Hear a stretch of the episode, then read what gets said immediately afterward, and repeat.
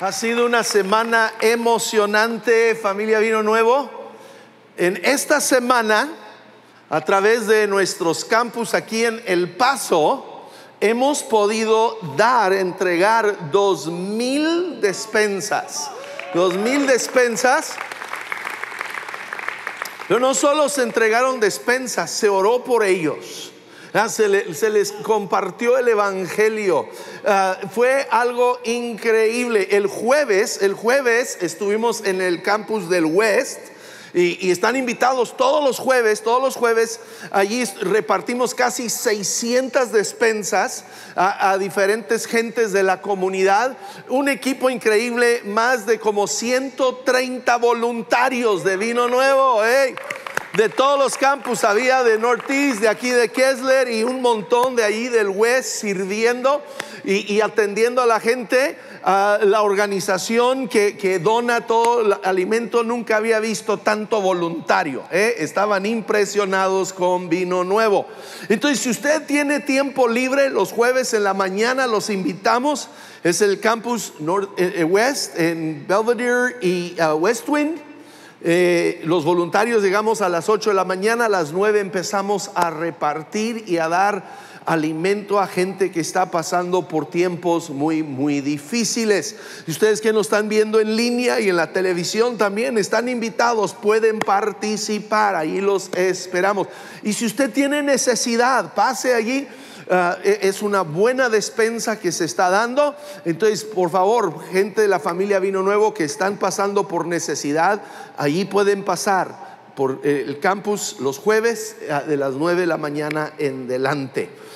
Y ayer, el día de ayer, más de 160 personas de Vino Nuevo, de Kessler Northeast West, más de 160 salimos y fuimos de casa en casa repartiendo una despensa, pero a la misma vez orando por la gente, compartiendo de Jesucristo.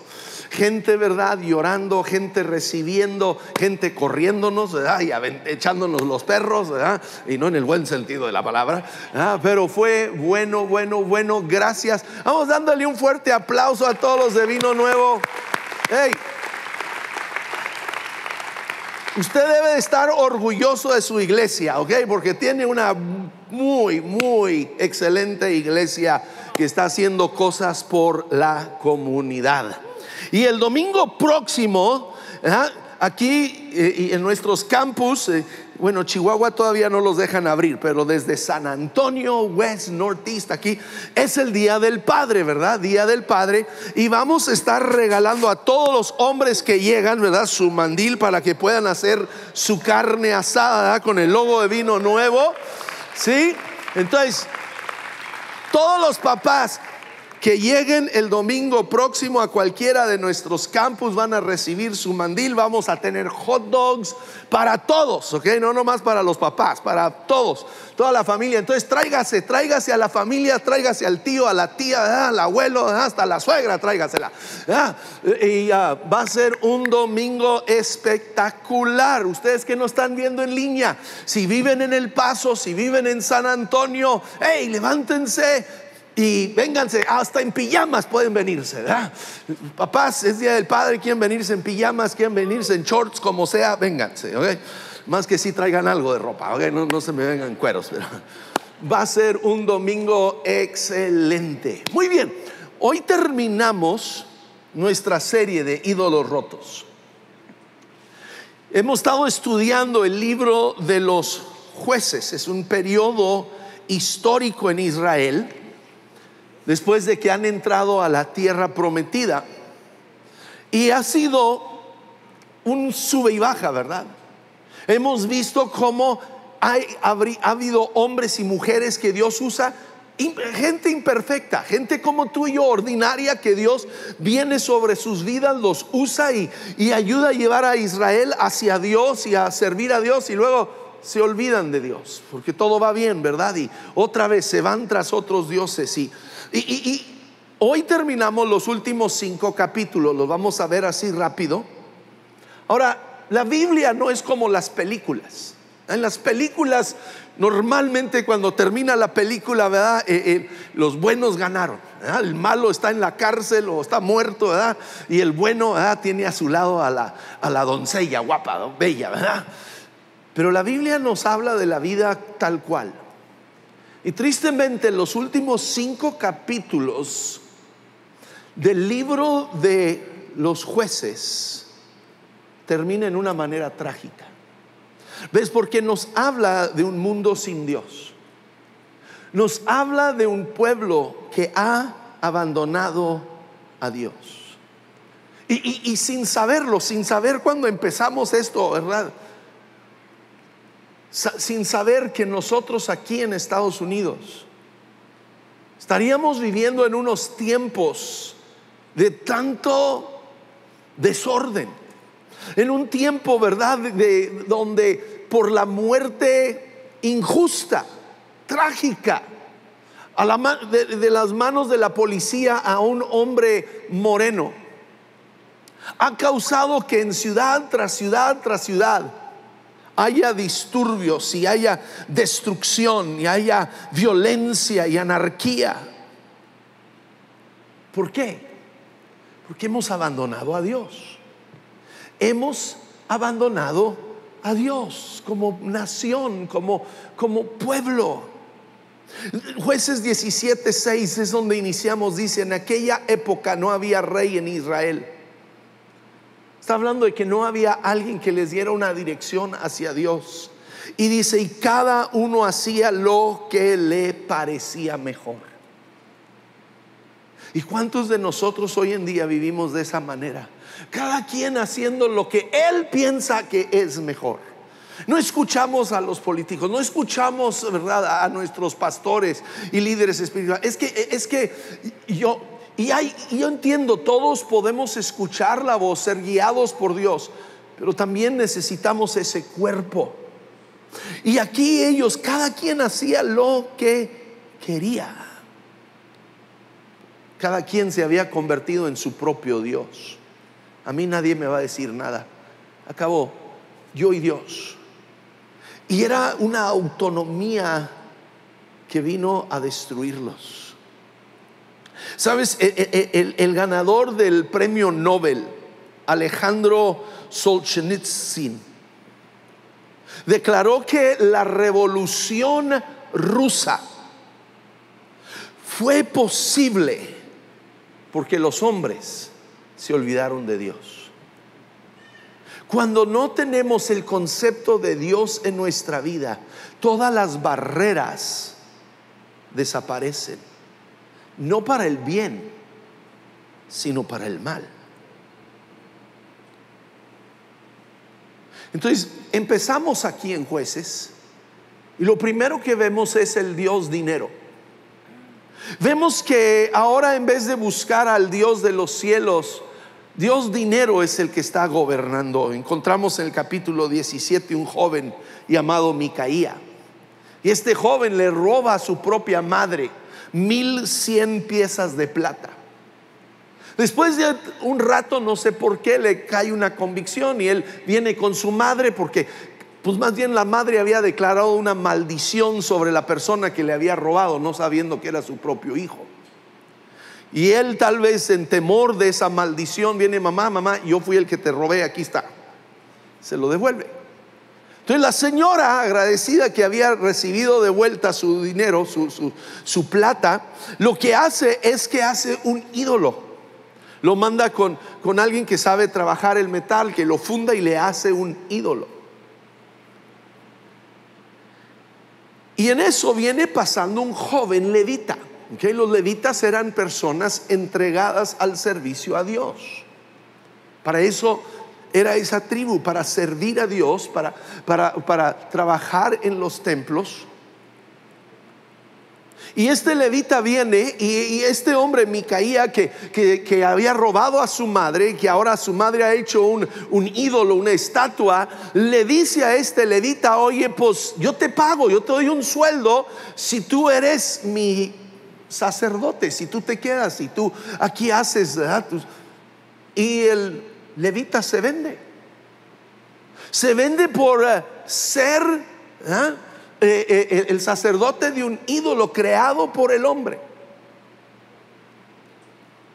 Pasa el tiempo y la tribu de Dan, una de las doce tribus de Israel, cuando Josué está entregando la tierra, no termina de entregarla todo. Entonces esta tribu todavía no tiene un lugar donde decir, este es nuestro territorio. Y andan buscando y pasan por la casa de Micaía y ven a este joven levita con su ídolo y deciden, hey, hay que tomarlo, hay que secuestrarlo a este chico y que él sea nuestro sacerdote y, y su ídolo sea nuestro Dios. Y entonces llegan con el joven y le dicen, oye, pues aquí eres el, sacerdote dio solo una familia. ¿Y qué tanto te pueden pagar? Nosotros te ofrecemos ser el sacerdote de toda una tribu y te vamos a dar una buena feria. ¿Y qué hace el joven? Pues se vende. Dejó a Dios por un ídolo porque le iban a pagar un dinero. ¿Tú crees que no va a dejar esa casa por irse con otros que le van a pagar más? Y entonces vemos aquí cómo el dinero se ha convertido en el Dios. Ahora, es fácil leer la historia y, juzgar, pero, pero vamos siendo honestos nosotros. ¿Cuántos de nosotros, y, y no levante la mano ni nada, cuántos de nosotros el dinero ha llegado a ser nuestro Dios? No levante la mano. Porque es fácil decir, no, no, no, yo no, para mí el dinero no es... Pero ¿cuántos, verdad? Nunca nos pararíamos en una fila de una hora, dos horas, tres horas para entrar a la iglesia. Pero ¿qué tal el viernes después de Thanksgiving? Cuando están dando así las especiales en Walmart, en, en las teles y en cosas. Y ¿cuántos, ¿Cuántos no hacen fila? Fila porque quieren llegar, quieren agarrar esa cosa que van a vender en especial. ¿Cuántos de nosotros, no levante la mano, no lo tiene que confesar, flaco, en San Antonio? No, no. Pero ¿cuántos de nosotros, por obtener un dinero, obtener un descuento, estamos dispuestos a hacer cosas que por la iglesia, por la casa de Dios nunca haríamos? Saben, el promedio, el sueldo promedio aquí en Estados Unidos es de 61 mil dólares anuales. Ese es el promedio, ¿ok? Algunos están diciendo, hágame bueno, Pero ese es el sueldo promedio. Pero escúchame, ¿saben cuánto es la deuda promedio? 137 mil dólares. Más de dos años de sueldo de deuda es el promedio en nuestros hogares aquí en Estados Unidos. Hemos hecho del dinero, de las cosas, una tele más grande, un coche más nuevo, esto, lo otro. Hemos hecho eso nuestro Dios. Nos endeudamos con todo porque hemos hecho del dinero nuestro Dios. Y es lo que domina nuestra vida, es lo que domina nuestros pensamientos. Y nos ha alejado del Dios de los cielos. Luego si seguimos leyendo vemos una perversión que viene a la nación de Israel extrema. Es en jueces el capítulo 19 que nos dice que había un levita, de nuevo un hombre, se supone un hombre de Dios,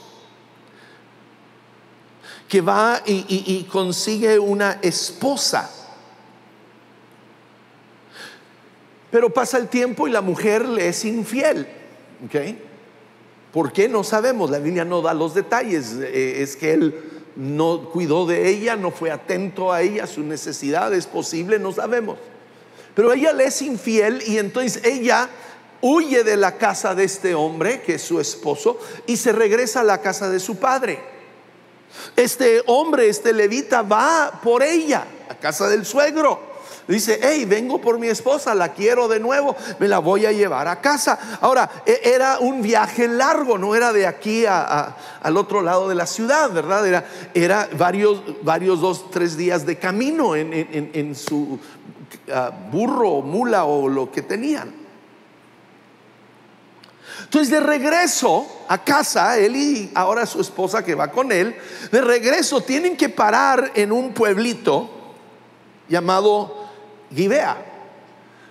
Y era la costumbre en esos tiempos, porque no había hoteles como hoy en día, era que tú llegabas al, centro de la ciudad, te quedabas allí y normalmente la gente como eran de la misma nacionalidad y todo, alguien abría su casa para que te hospedaras y, y hacían amistad y relación y convivían y, al día siguiente tú ya marchabas.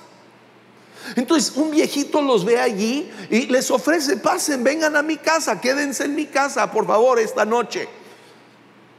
Y estando allí, Dice, jueces 19, 22, mientras pasaban un momento agradable, algunos hombres perversos de la ciudad rodearon la casa. Golpeando la puerta le gritaban al anciano dueño de la casa, saca al hombre que llegó a tu casa. Queremos tener relaciones sexuales con él. Wow. ¿Te imaginas? Estás de visita en un pueblo donde no conoces, estás en una casa y de repente hay un, tumulto de hombres afuera de la casa queriendo violarte.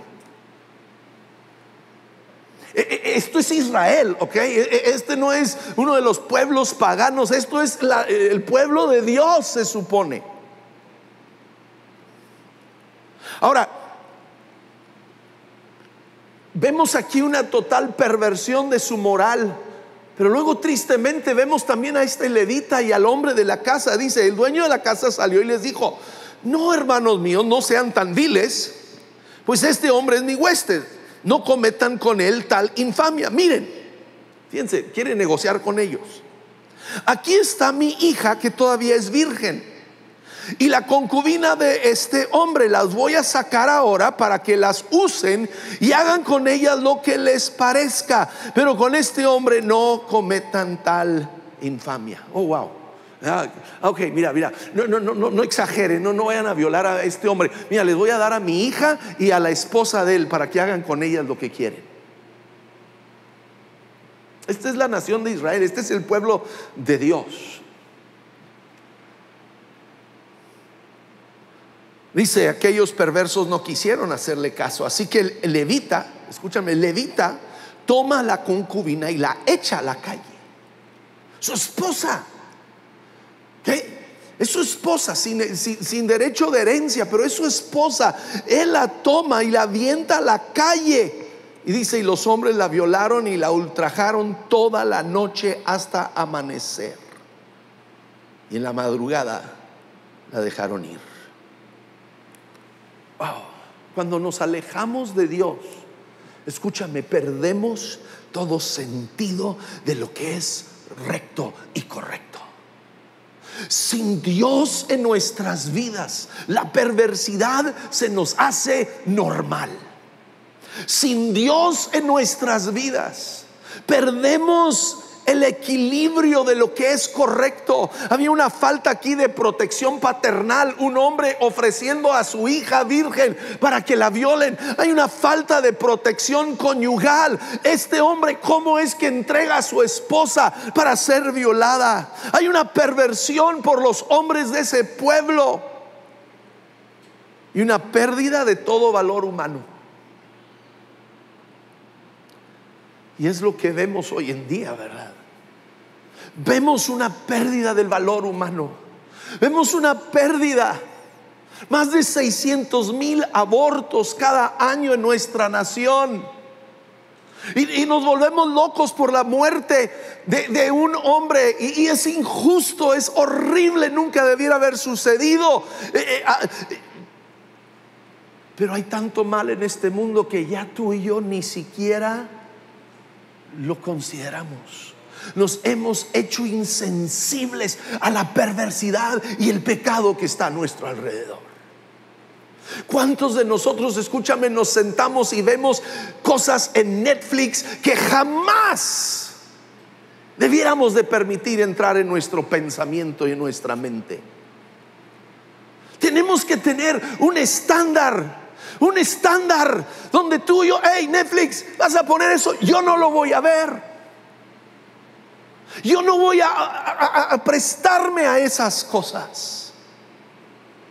Fíjense, al, día siguiente el hombre se levanta, este hombre, este levita, se, levanta, sale, encuentra a la mujer tirada, después de que toda la noche la violaron, sabrá cuántos hombres, la encuentra tirada en el piso, él sale y él le dice, ándale, vámonos.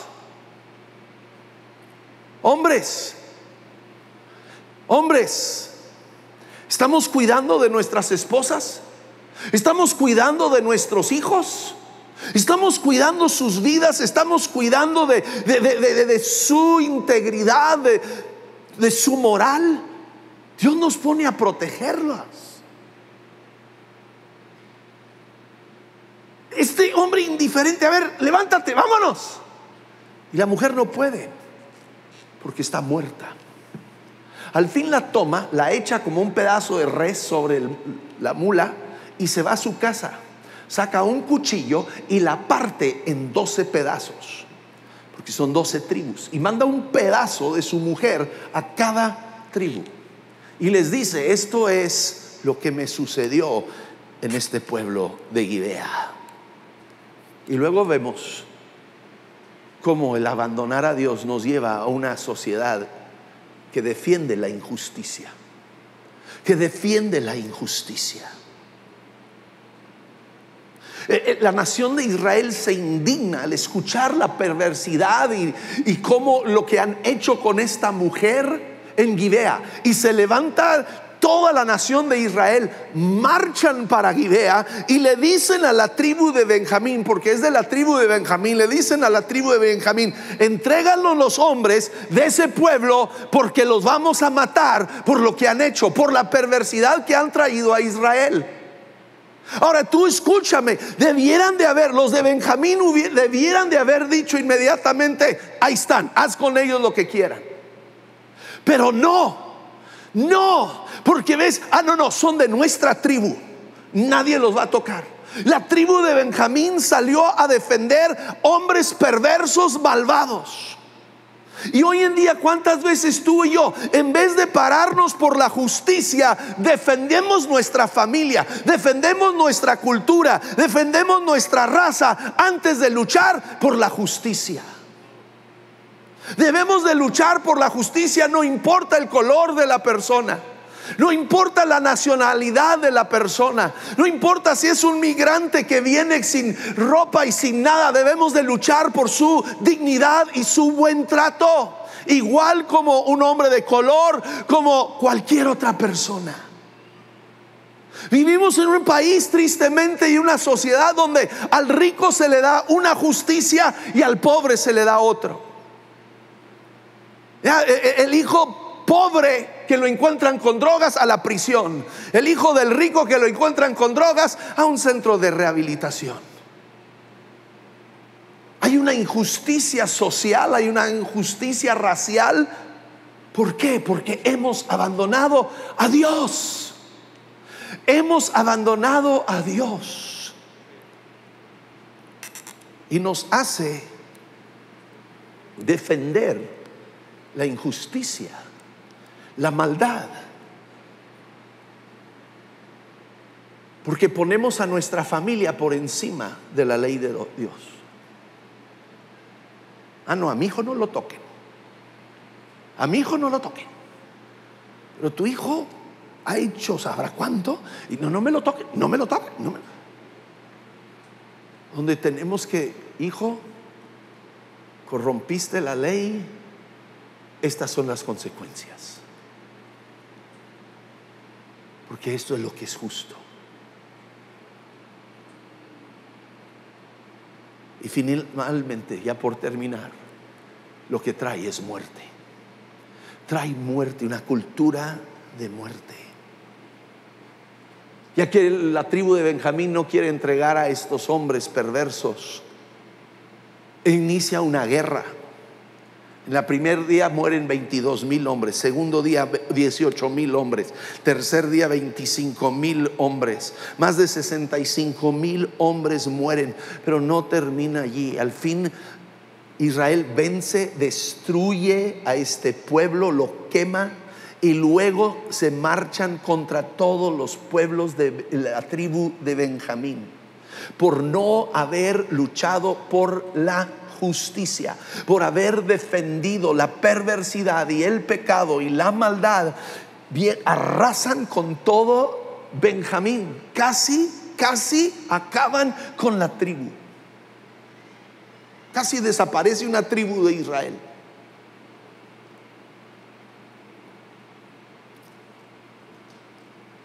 Cuando abandonamos a Dios viene una cultura de muerte. Viene una cultura de muerte. Cada año en nuestro país casi 20 mil personas mueren por violencia. Más de 47 mil personas se suicidan cada año en este país porque han perdido toda esperanza. ¿Por qué? Porque hemos abandonado a Dios. Pero no quiero terminar ahí. ¿Ves? No es solo Israel, somos nosotros. Tenemos que hacernos la pregunta, ¿quién es el rey de mi vida? Termina jueces 21-25, en aquella época no había rey en Israel y cada uno hacía lo que le parecía mejor.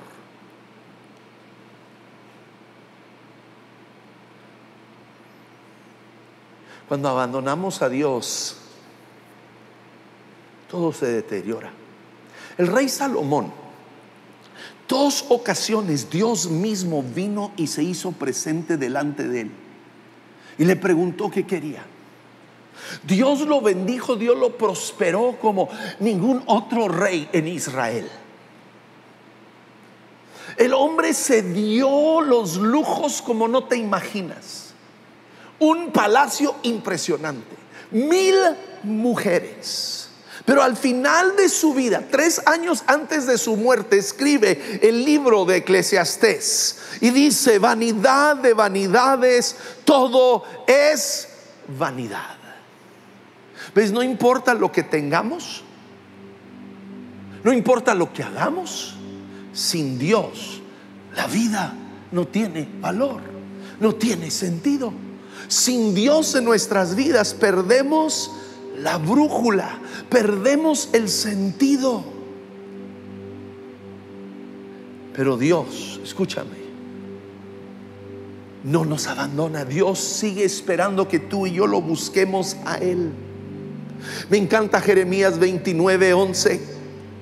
Y, y en delante Dice, porque yo sé muy bien los planes que tengo para ustedes. Escúchame, familia Vino Nuevo, escúchame amigo en el internet, en la televisión, escúchame. Aunque tú y yo hayamos abandonado a Dios, Dios no nos abandona. Y Él sigue teniendo planes buenos para tu vida, para mi vida. Dice, yo sé muy bien los planes que tengo para ustedes, afirma el Señor. Planes de bienestar y no de calamidad, a fin de darles un futuro y una esperanza. Entonces dice, ustedes me invocarán y vendrán a suplicarme y yo los escucharé. ¿Ves tú y yo tenemos que acercarnos a Dios? ¿Se acuerdan la historia del hijo pródigo, este joven que se va de casa? malgasta su herencia, termina sin nada que comer, cuidando cerdos. ¿Qué decide? Dice, tengo que regresar a casa. Porque en mi casa mi papá trata mejor a, sus trabajadores que esto. Voy a regresar. Tal vez no me reciba como hijo, pero tal vez me dé chamba. Y él regresa y el padre que lo está esperando. ¿Ves? El padre no nos abandona a nosotros. El padre no dejó al hijo, el hijo fue el que dejó al padre.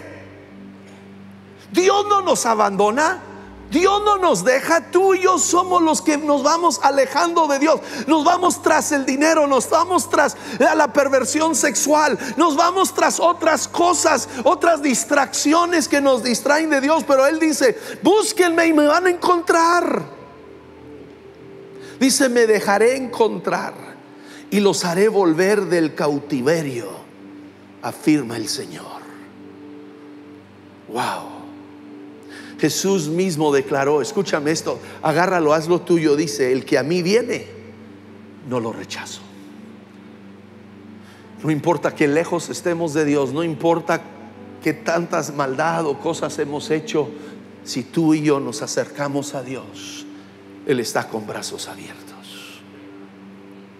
Vamos poniéndonos de pie en cada campus. Vamos, vamos aquí en que vamos poniéndonos sobre nuestros pies. Y yo quiero que examinemos cada uno nuestro corazón. Yo quiero que en este momento examines tu corazón. Y que tú y yo le digamos, Dios, perdóname. Perdóname porque me he alejado de ti. Perdóname Dios porque porque he corrido tras otras cosas, tras oh Señor, me he distraído eh, eh, corriendo tras las posesiones, me he distraído corriendo, oh Dios, tras tras los placeres. Perdóname, oh Dios. Vengo hoy a buscarte a ti. Vengo hoy, oh Dios, a hacerte a ti el centro de mi vida. Vengo hoy, oh Dios, a, poner mi vida en tus manos. Oh Dios, vengo hoy a buscarte a ti. Vamos buscándole a Él.